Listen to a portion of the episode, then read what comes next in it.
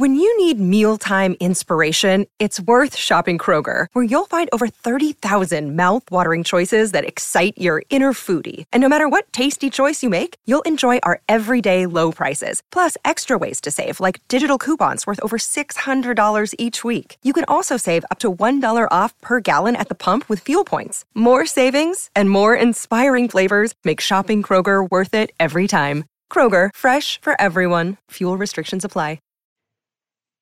Today's episode is brought to you in part by Between the Covers, a podcast for listeners, readers, and writers who seek out in-depth conversations about literature and about the questions of craft that arise in the creative process.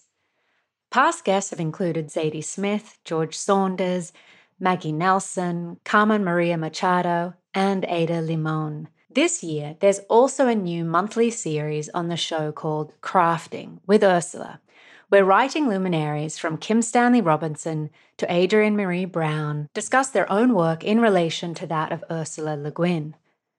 Subscribe to Between the Covers with your favorite podcast app or visit the podcast archive at tinhouse.com/podcasts for more information about the show.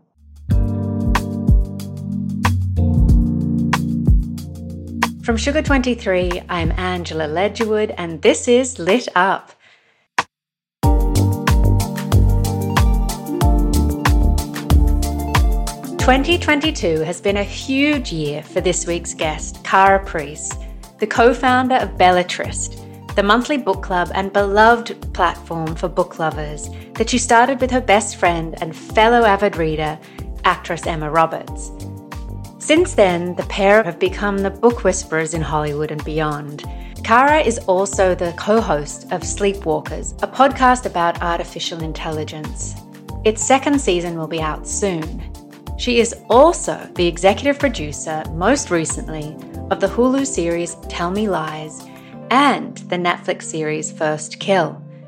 She's a very busy person, as you can hear. Our chat could have lasted for hours. Her candid, no BS approach to art, literature is just so refreshing, and I hope you love this chat.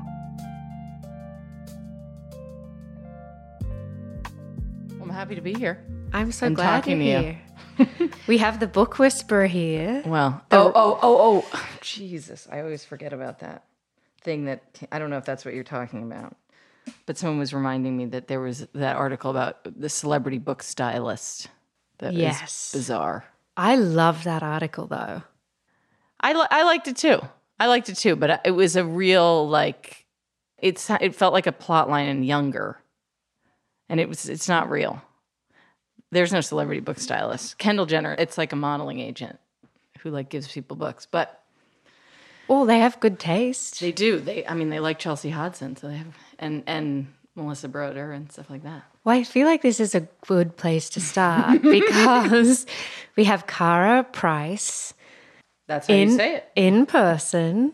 She is the co-founder of Belletrist and a producer, a creator of content, a talent spotter, and you're just a huge advocate for writers. And I feel you have like the most impeccable taste. I always know if you've picked something or you're reading something that it has to be delved into, because there will be a reason why, like a point of view coming. Thank you for saying that. I hope so, yeah. Yeah, that's what you do.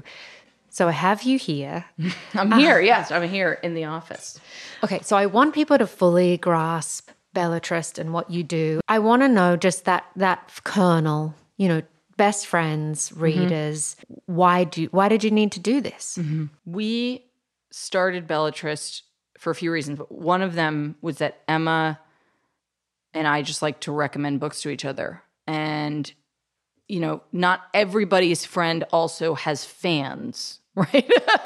So when that happens and you think about, okay, maybe these recommendations that we're giving to each other would actually be interesting to other people, especially other people who watch your shows or whatever. Belletrist was sort of born out of the fact that Emma noticed that a lot of people on Instagram, I'm talking like Instagram 1.0, like hipstamatic, filtered, were like, what are you reading? What should I read? What should I read on her posts? And so we started Belletrist as like a Emma agnostic, but obviously involved book club that we were going to pick. The only thing we sort of committed to doing, still the only thing we commit to doing, is picking a book every month, because we felt as though that was something that was manageable for people to read a book every month.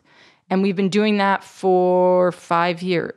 Holy smokes. Yeah, for 5 years, which when you're a millennial is an absolute lifetime. I think Emma had this sense that that's where people were. And she was right in the sense of Bookstagram has really flourished on Instagram. And I think it's one of the very, very positive corners of an otherwise sometimes negative and toxic space. But I think that our instinct was correct in that people do have one major question, which is, what should I read next? And so that was sort of Belletrist 1.0. And then since then we started, we have a newsletter, and Emma's a big quotes person. And so we've done hundreds of these, Belletrist quotes from different books and writers. And then once they started rolling out more live stream tools on Instagram, we started doing that, especially in the pandemic, of just like, hey, we have this incredible privilege to have access to authors, as let's just talk to them about their books. Even if we haven't even read them yet, just giving the opportunity to have a conversation about the book. And so that's been really fun. And then the production company is, the last 3 years really, and very much a function of what I personally wanted to do in my career. I was always sort of like, well, how do I make, when I was younger, it was movies, but TV that's grounded in this sort of love of reading. And the job that I knew existed was a book scout, which I knew was a very niche, now very important job. Instead, we were like, well, why don't we use Belletrist, which already has this reading community, as a way to, like Reese Witherspoon did with Hello Sunshine, make our own stuff, largely based on literary IP. So that's this current iteration of Belletrist, but the book club remains. What are you reading right now? I'm glad you asked. I actually am not reading this because I knew I was going to be asked, which is, I think, a lot. when you're a person who's asked what they're reading a lot, you start to have your performative choice and then your real choice. Yeah. And I actually know, a friend of mine suggested that I read Paula Fox's Desperate Characters.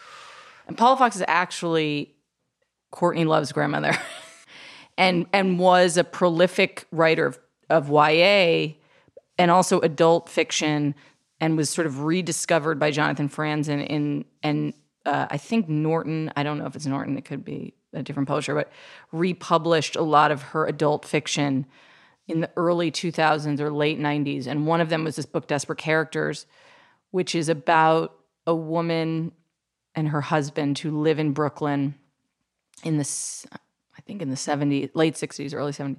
A cat attacks her, like a stray cat attacks her, and it sort of upends her life.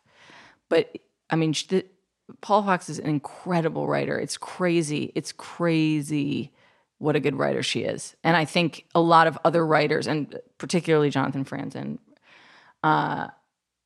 sort of discovered her in the way that you discover sort of like Lucia Berlin or whatever, and we're like, what? Who is this person? And she's died, but that book I'm reading right now is so good. It's not...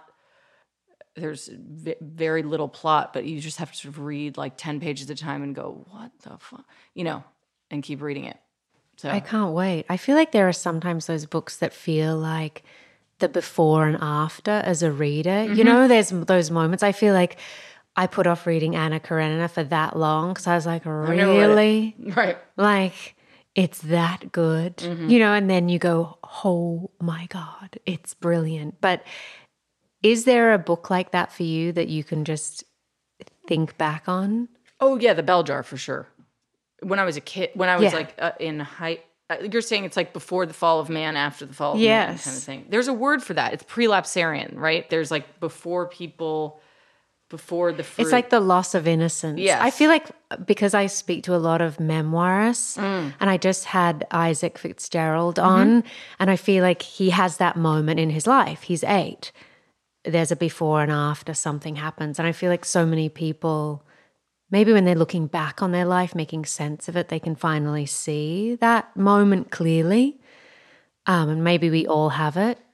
Yeah, I mean, I think, well, I was going to say... The Bell Jar for sure, which I read when I was in 11th grade here. You know, I was probably 16. That was a big one for me. I was like, oh, people write like this. Or, you know, Sylvia Plath, you know, someone wrote like this. That's very interesting to me. And then I wanted to read everything like it, which then you get disappointed because she's very singular. And then you have things in your life that are, I think I've heard implantation memories. Ooh. Is that the name? Where it's like the things that you, that are, or maybe they're called anchor memories. I don't know. I don't know which one it is. It might be an anchor.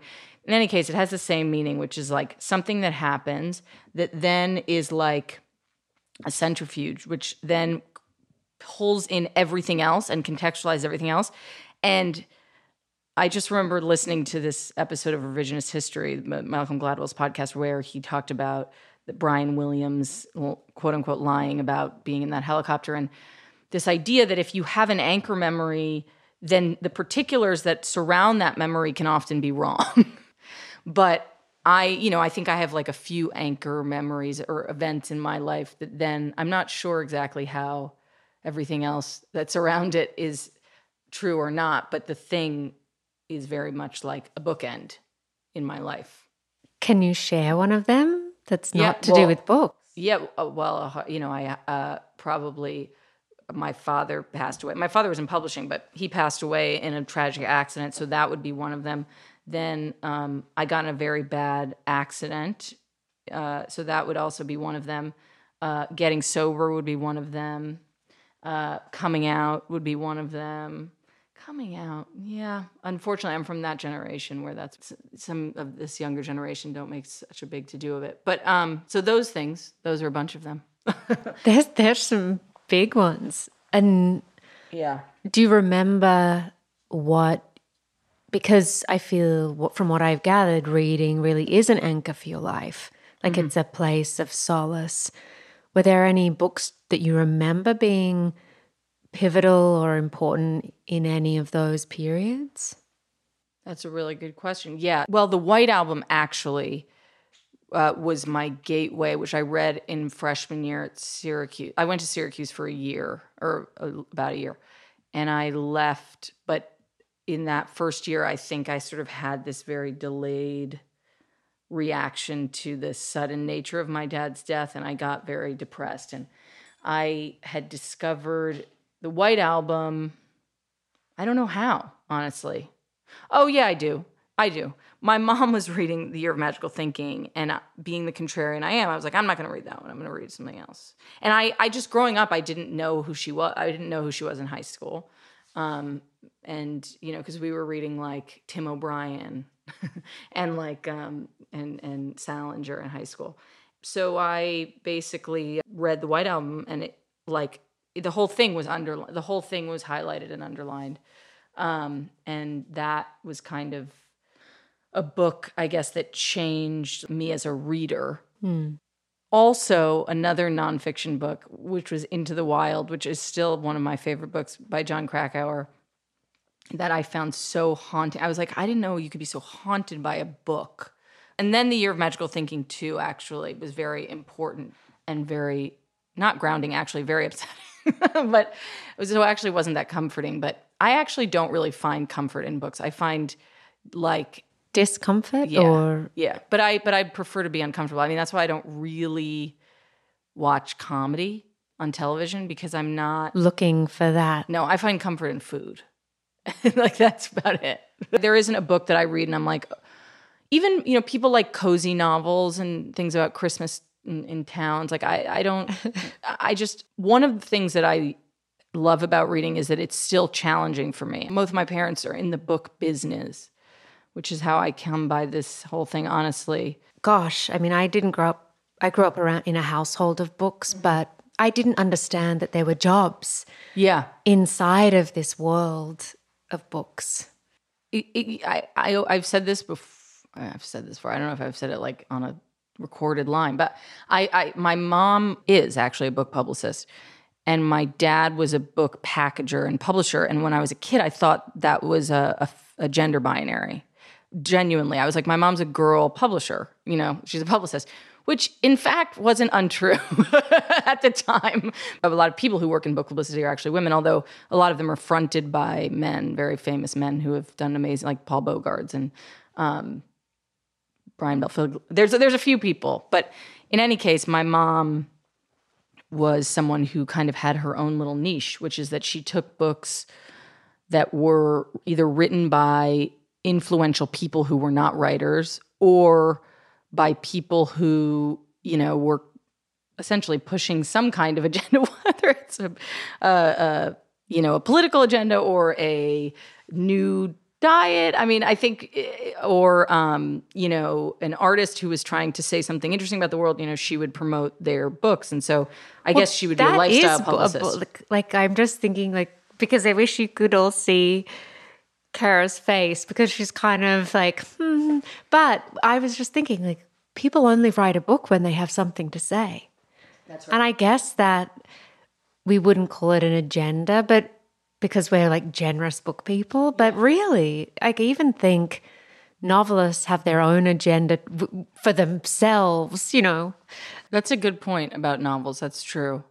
And I don't mean agenda in a pejorative way at all. I do think there was a reality of the time in which my mom's job kind of defined itself, which was that the talk show, the syndicated talk show, and also like personal interest stories like in People magazine and Time magazine were what people consumed generally in this country, in America. And so the idea that you could kind of use those channels, Oprah, Donahue, Time magazine, People magazine. I mean, Donahue, even in Australia, massive fan. Yeah, yeah.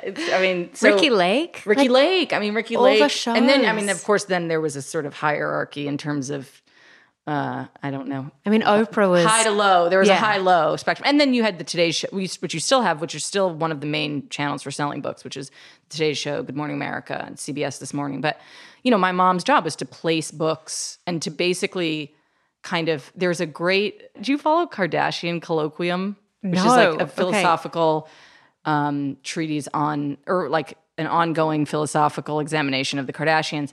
And she posted this thing. It was like a picture. It was a meme. It was like a picture of Kim Kardashian. And it was like, publicity is selling the past to the future. That's so great. And true. I think I don't think I'm misquoting it, but that was basically my mom's job, which was like, hey, this is what's been popular. Let me figure out what people are going to want, you know? And so that was her, and she did that with books. And then my dad was a packager and a publisher, but book packaging is interesting. I mean, it's like producing, essentially, which is like, I have this idea, and I know these writers, and I know these distributors, like Simon & Schuster and Random House and Penguin and whatever, and I'm going to put all those things together and make a book. So I want to make a book about a bunch of kids whose teacher is an alien. Let me find a writer who can write that, and then let me... go to Simon & Schuster and say, will you distribute that? You know, so that was his job, and he had a particular interest in republishing old editions of genre. So Isaac Asimov, Bradbury, Ralph Ellison, did a lot of science fiction, did a lot of, like, Raymond Chandler, and he had this company called iBooks, which was before iBooks, before Apple iBooks. So I grew up both with obviously a huge admiration for like physical books, reading, and also with two parents who really found the book industry to be very challenging. So I sort of was like very aware and was told, don't ever go into publishing. And also like, this is always something that needs help. You know, promoting books is always something that needs help. And anybody, if you can get a book into someone's hand, you've done sort of a service. So I think that really informed my sensibility. And then going back to what I was saying before, which is that I've never had an easy time reading, is that my dad was so adamant that we be readers at a young age, and I hated it. I mean, I talk to a lot of people now who are like, I don't like to read. I find it too hard. I find it really challenging to get into books. And I felt the same when I was a kid. I felt the same way, and I just did not. I have terrible ADHD, as is evidenced by the way that I talk. And my dad used to make me sit in my room for 30 minutes a day and read. And even if it was like, it's like what they say about writing, it's like, it was like in the calendar, even if I just sat there and stared at the pages, you know. That's a great idea for parents everywhere. Maybe for all of us, though. It is a good idea for all of us. We really should. And I think it just helps the concentration too. It's also, I heard someone say once, it's like if I get dressed to go to the gym and I walk to the gym, I'm working out. So, you know, you get to the gym, you're not like in your spandex and in the door and being like, you know, It's that kind of thing. It's like if I have a book, I put my phone in the other room, I'm sitting in the room, I have a candle lit, I'm probably going to read. Whether or not my attention span breaks or the phone rings or I get hungry or whatever.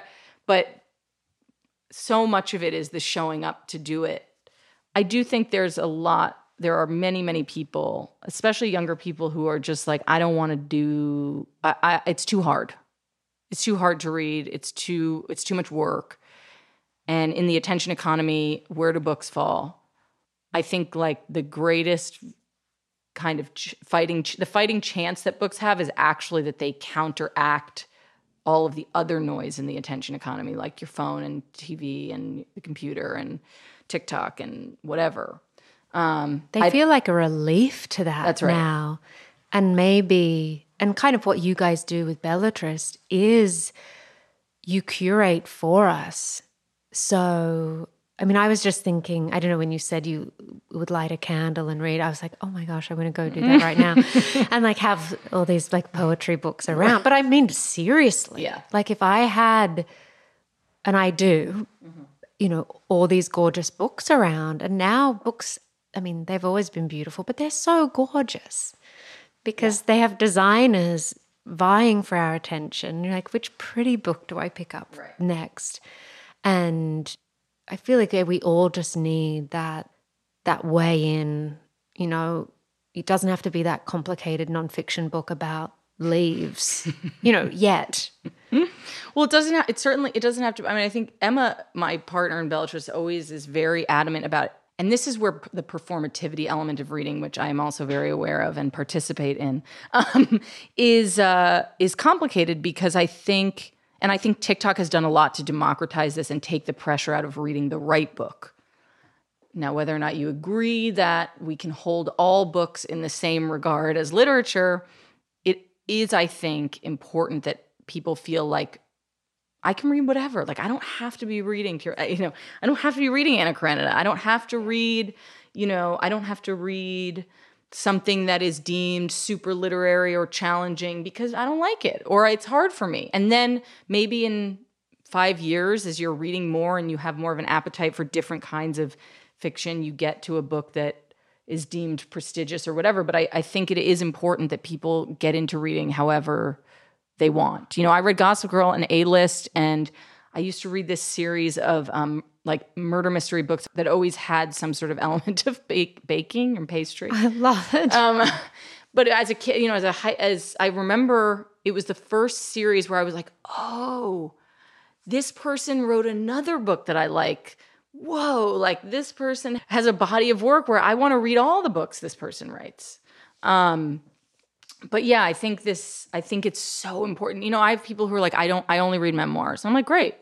Yeah. You know, I think there is this, and I was talking about this in that article about book styling and whatnot, that like, it doesn't really matter. My point is that reading was very hard for me. It's still very hard for me. Like it does not come naturally to me. I have people in my life who are such serial readers. Like, they read one book and they read the next book and they read the next book. And it's like, and they read 70 books a year or 100 books a year.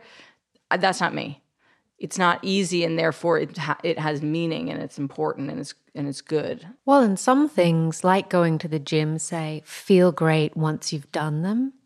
I mean, reading in itself, 100%. You get to lose yourself in it, which is wonderful when it's going well. But then you do feel great after just living in another world for a little bit. And these days, increasingly, just not doing something else. Like the concept of multitasking, which is already an oxymoron because the brain literally cannot do more than one thing at a time. You can't read and absorb what you're reading and do something else at the same time. And so just that in and of itself is such a pleasure, which I think some people sort of lament that that's something that's now become a pleasure, that it isn't just like a function of a life. But I do think increasingly that it's a pleasure, and it's like, it's, I think, something that people, especially young women, that's who I talk to and know the most just because of who follows Belletrist, but are like making a point of celebrating. Correct me if I'm wrong, but the ethos of Belletrist is that reading is an act of self-care. It's an act of time for yourself to just be with someone else's thoughts and dreams or whatever it is. I think, yeah. I mean, I think Emma said that in some article she did. Yeah, she said that, and I think people really stuck. Because I think it was a little bit I mean, self-care, I kind of find that word annoying now. Yes. But it feels like a bit like millennial pink. It's like, we've been there. Yeah, it's the self-care industrial complex. It's a very real thing. But first of all, it's cheap. If you go to the library, it's really cheap. And two, it's actually something that's not a function of something else, which is to say that as much as I think that exercise and yoga and Pilates and facials and all that shit is fine and great. I mean, I do it, but it is image focused. And I think, I mean, books, it's funny. I find that reading is too. Like, I think you just have a tremendous leg up intellectual. Well, no, you have a tremendous leg up in the world if you are an intellectual. Like, I really believe that. And I think for whatever reason, the sort of importance of that gets lost, not in New York City. That's why I'll never leave. But in other realms, and I've always found that that's like the best thing about me is like just being intelligent. I mean, and that I get from reading, nothing else. Isn't that it's so incredible to value that most in yourself as a woman as well? Because there are so many signals that tell us all these other things. And if you can like truly come back to that, you're like, I'm invincible. And my whole life I get to be interesting. Yes. Because you're interested. Yes, exactly. But that's to me, that's lesbian privilege. That's very much lesbian privilege because I grew up in a patriarchal system, but not wanting to participate in the appeal of making myself appeal to men. Yeah. If there's one thing that I feel is lesbian privilege, it's that. And I don't think all lesbians feel that way. I'm speaking for myself. But I think there was a sense of I spent a lot of time that I think is spent focused on participating in the sort of participating in heteronormativity I could spend elsewhere. Heteronormative life is so appealing that it took me until I was 25 to even say I was gay. You know, it's that appealing. But at the same time, I do think I just not wanting to be seen, not wanting to be adored by men, it frees up a lot of time. Definitely. Oh my God. I feel like like the biggest like film producer right now, if I could take back, like every young woman I come across who's in her early 20s, I'm like, if you could just not care about men and focus on. But then what would we have to produce as friends? No, or, you know, there'd be so much. Yeah. Because I'm like, learn from my mistakes. Just, yeah. It's funny though, because you know, there's Emily Nussbaum wrote this incredible kind of, exoneration of Sex and the City in The New Yorker many years ago. Basically being like, it's The Sopranos and don't say otherwise. And it's because the reason that it was, I mean, there's a million reasons why it was taken less seriously than The Sopranos. One of them being that it's a show about women who are focused on men. But it does it in a way that is as literary as any other literary television. And I think the idea that that is frivolous is really very misogynistic. I think then the criticism of those types of things is a function of the patriarchy, which is to pit people against each other who are both suffering. Yeah, I wish I had just been able to hold them both a bit more gracefully. Mm-hmm. There's this Paula Fox line. Can I get it from my phone? Oh my gosh, yes. Because this is what we're talking about specifically, because you know, you were saying you resist the kind of term self-care these days. And Paula Fox wrote this in 1970, mind you. Okay. This is from Desperate Characters. It doesn't matter, he said. They are hostages to fortune. I love them and they suffocate me. And it's a business, like everything is these days. The having children business, the radical business, the culture business, the collapse of old values business, the militant business. Every aberration becomes a style, a business. There's even a failure business.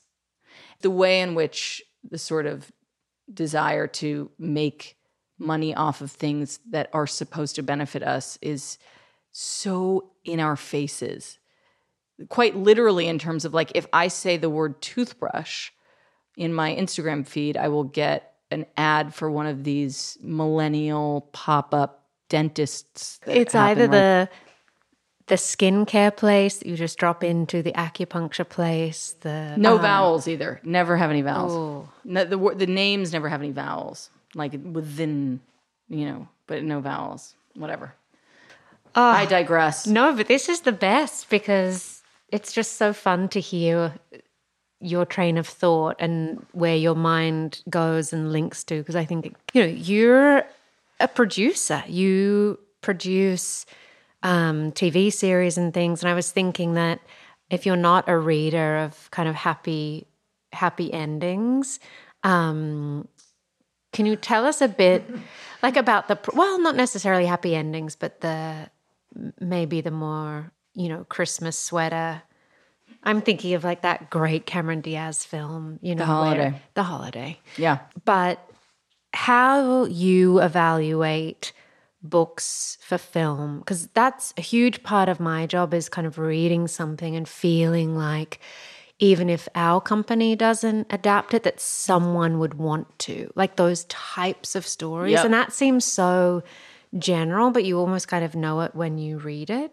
What kind of conversations do you and Emma have when you're like, this could be? Mm-hmm.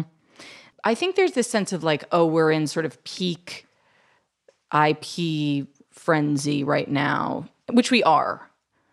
But books have always been made into movies.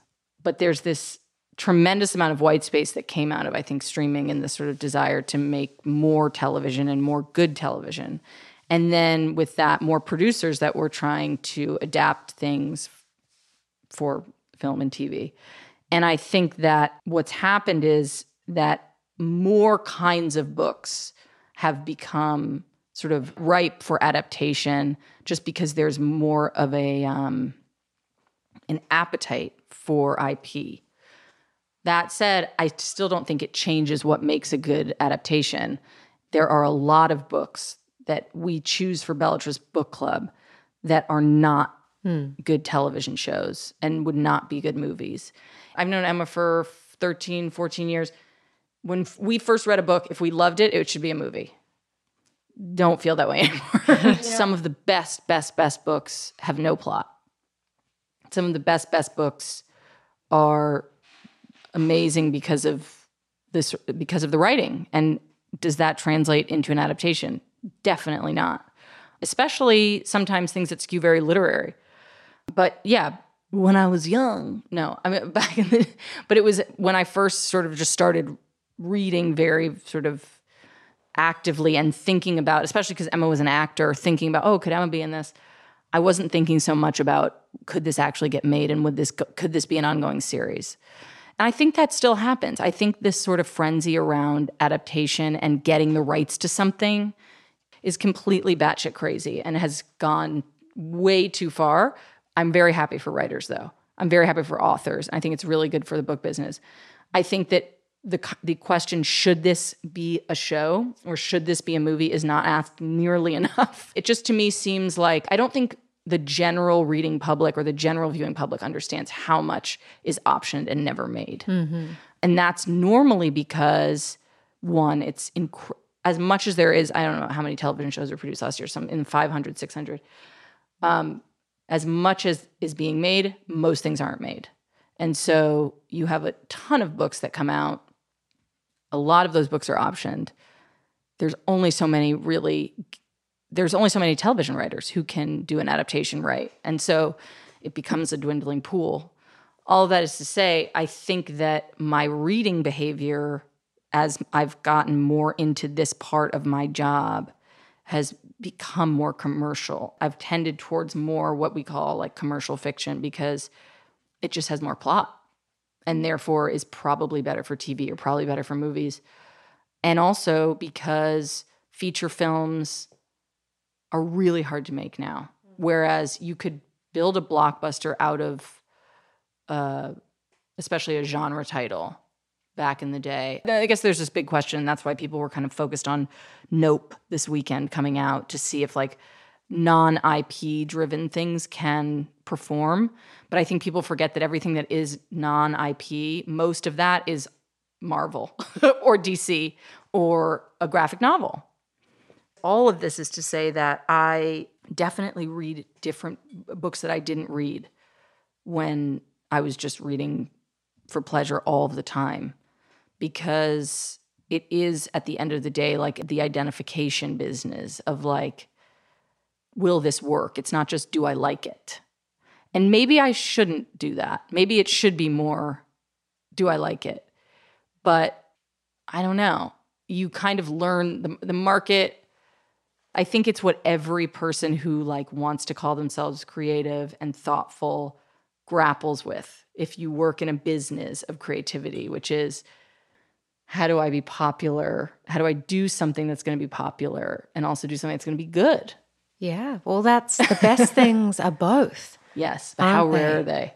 Yeah, it's hard. I think even for me who was kind of has a vantage point into the world, it still seems elusive. It's like, how involved are you in the writer's room process? Like, how does it work? Say you and Emma, you find a book, each of you, and you agree that there's something here. What's the next, like, what are those steps look like? The person who I think has paved the way sort of exclusively is Reese Witherspoon. Yeah. So she has done an incredible job and has just been very smart about what she's done and organic. With Hello Sunshine, you know, I think she was someone who was an actress, was a reader, and which is, first of all, not rare. Most of the actresses that I know or who are in the industry who have production companies are actually voracious readers, but she, I think, was like, hey, I'm reading all of these things and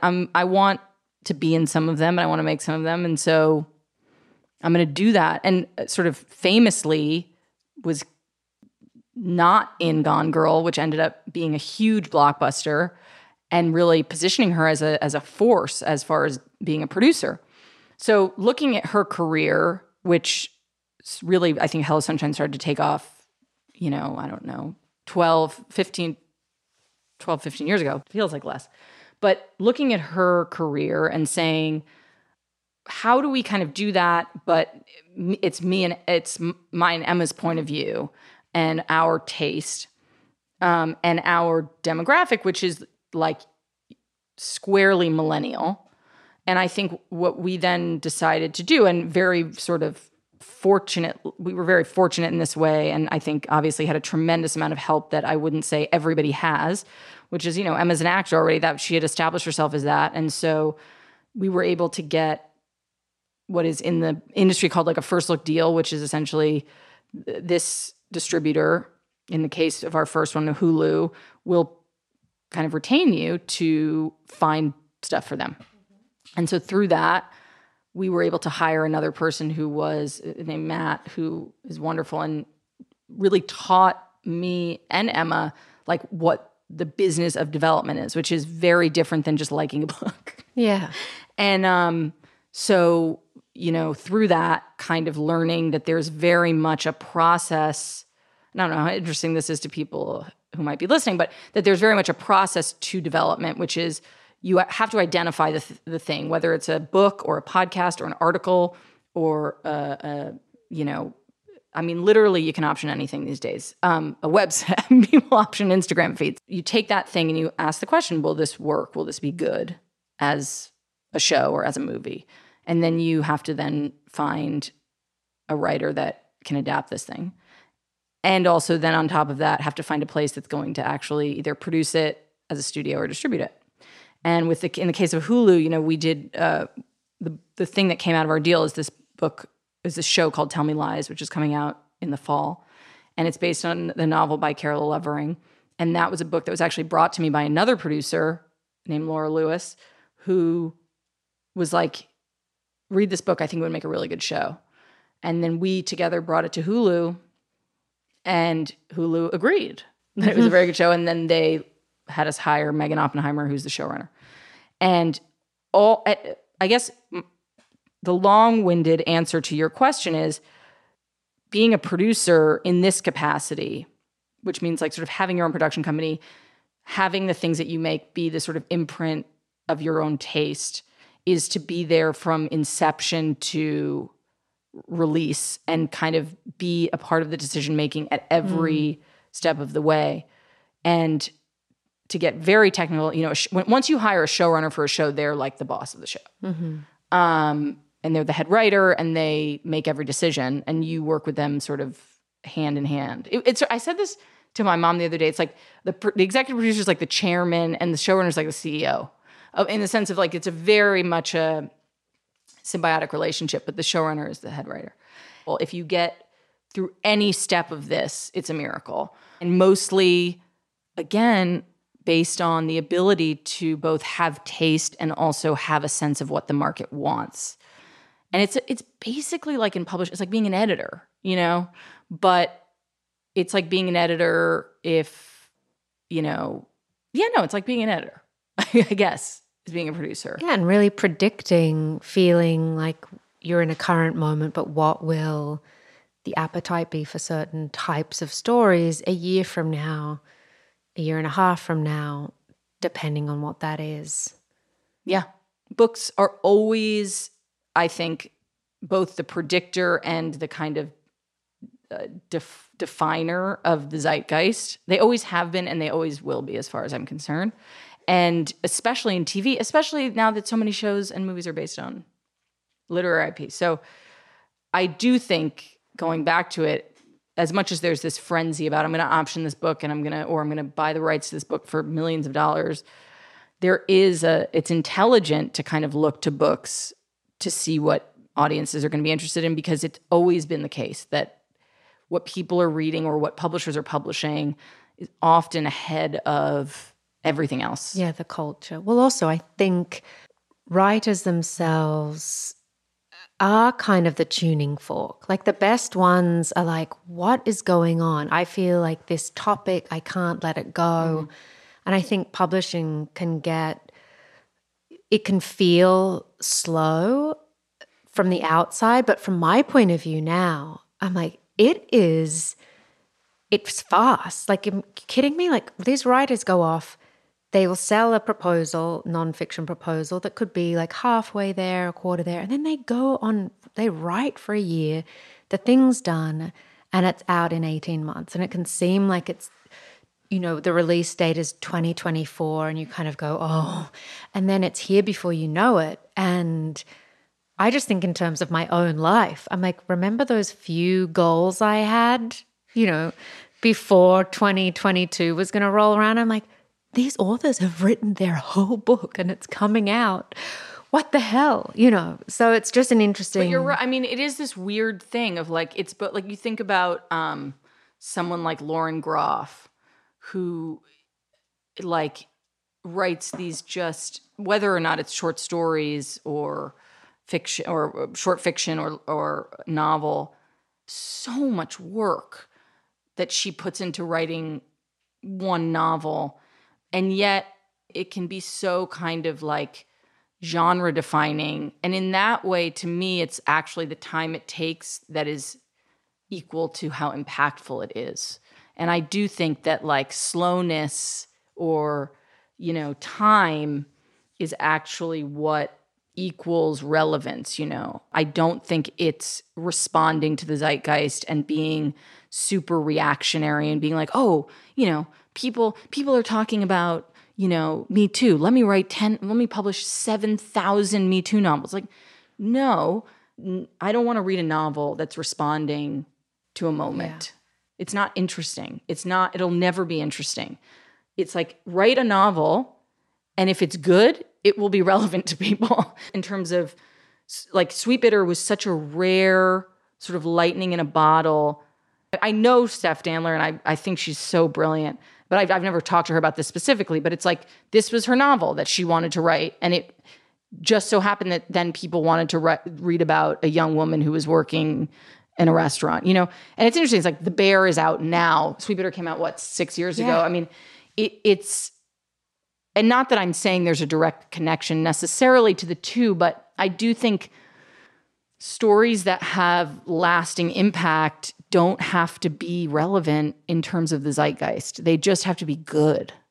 And Len, I feel the way you're describing it, I'm just imagining, I feel like the best writers are doing this gathering, a slow gathering, like it's like a ball gathering bits and bits from what they're seeing and noticing and kind of embedding it in their novels or their books. And then when we read it, it's just fully baked in there. I know exactly what you're saying. There's really different kinds of fiction that I think are functions of the rest of what we do in our daily lives, like books that feel like television, you know? And then there are books that don't feel like what I mean by books that feel like television is more like when you watch a show, when you binge a show, the books that you're looking for are also books that you want to binge, you know? And that's not necessarily conducive to certain kinds of fiction. But I do think that, like, it makes a lot of sense. I mean, it's like the penny press, you know? It's like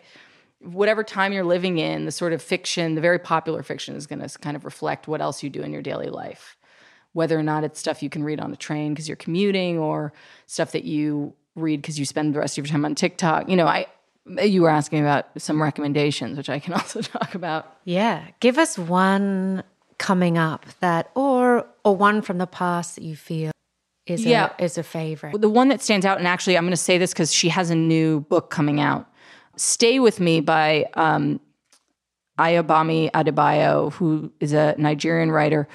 She has a new novel coming out, I think in the fall.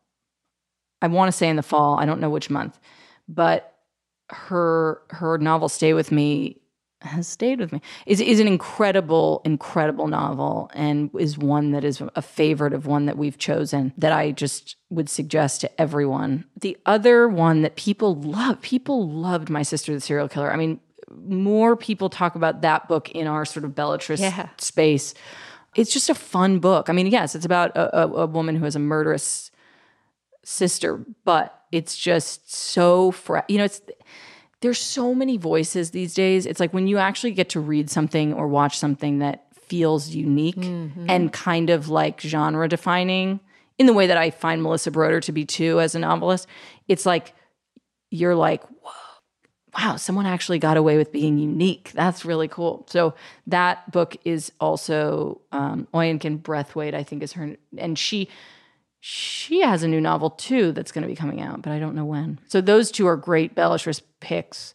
And also Wild Game, which is a memoir by Adrienne Broder. I just adored that memoir, and I was talking about it with someone the other day. It's a very good memoir. And then I really hope that we picked this book for July, Like a House on Fire by Lauren McBrayer. And it's a book that is not your sort of typical queer novel by any means, in that it really comes in a very kind of heteronormative packaging, and then all of a sudden you're reading it and you go, oh my God, this is a lesbian novel. Wow, that's weird. I didn't expect that. But it's so enjoyable and so much about, I think, something that a lot of millennials can relate to, which is this kind of like ambivalence that you feel once you're past the coming of age phase of your 20s. Just this kind of how you make choices when you're also kind of caught in this like rigmarole of doing the right thing and having a family and all of it. So, I can't wait. Yeah. Okay, last question. What lights you up? In life? Yes. Oh, this kind of shit, you know, like talking. I mean, obviously, as is evidenced by the past hour, I love to talk, but I don't like bullshit. I don't like hanging out, but I like to talk.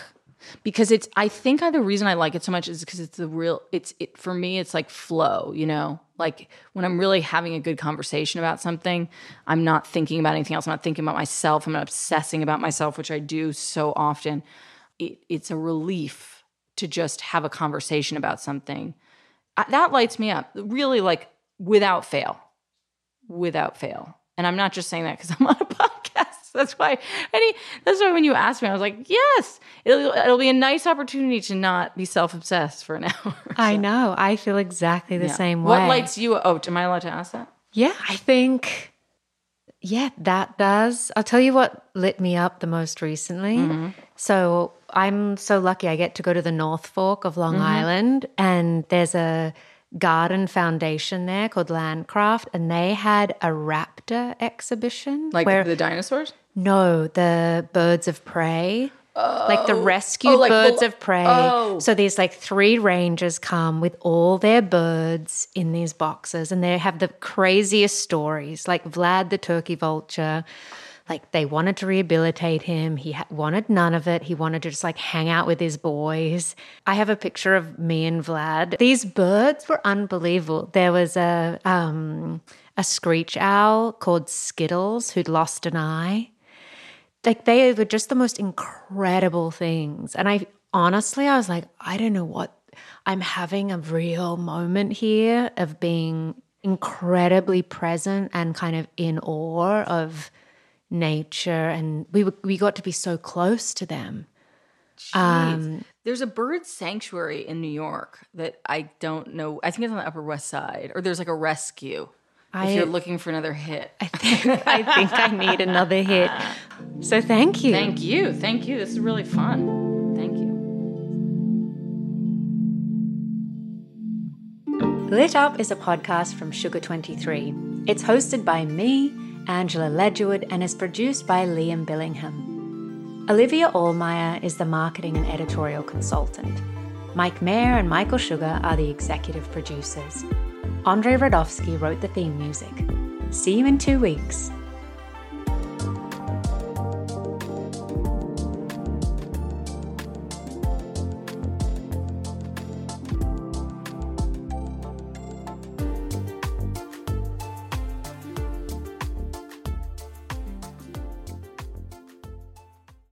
Save big on brunch for mom, all in the Kroger app. Get 16-ounce packs of flavorful Angus 90% lean ground sirloin for $4.99 each with a digital coupon. Then buy 2, get 2 free on 12 packs of delicious Coca-Cola, Pepsi, or 7-Up, all with your card. Shop these deals at your local Kroger today, or tap the screen now to download the Kroger app to save big today. Kroger, fresh for everyone. Prices and product availability subject to change. Restrictions apply. See site for details.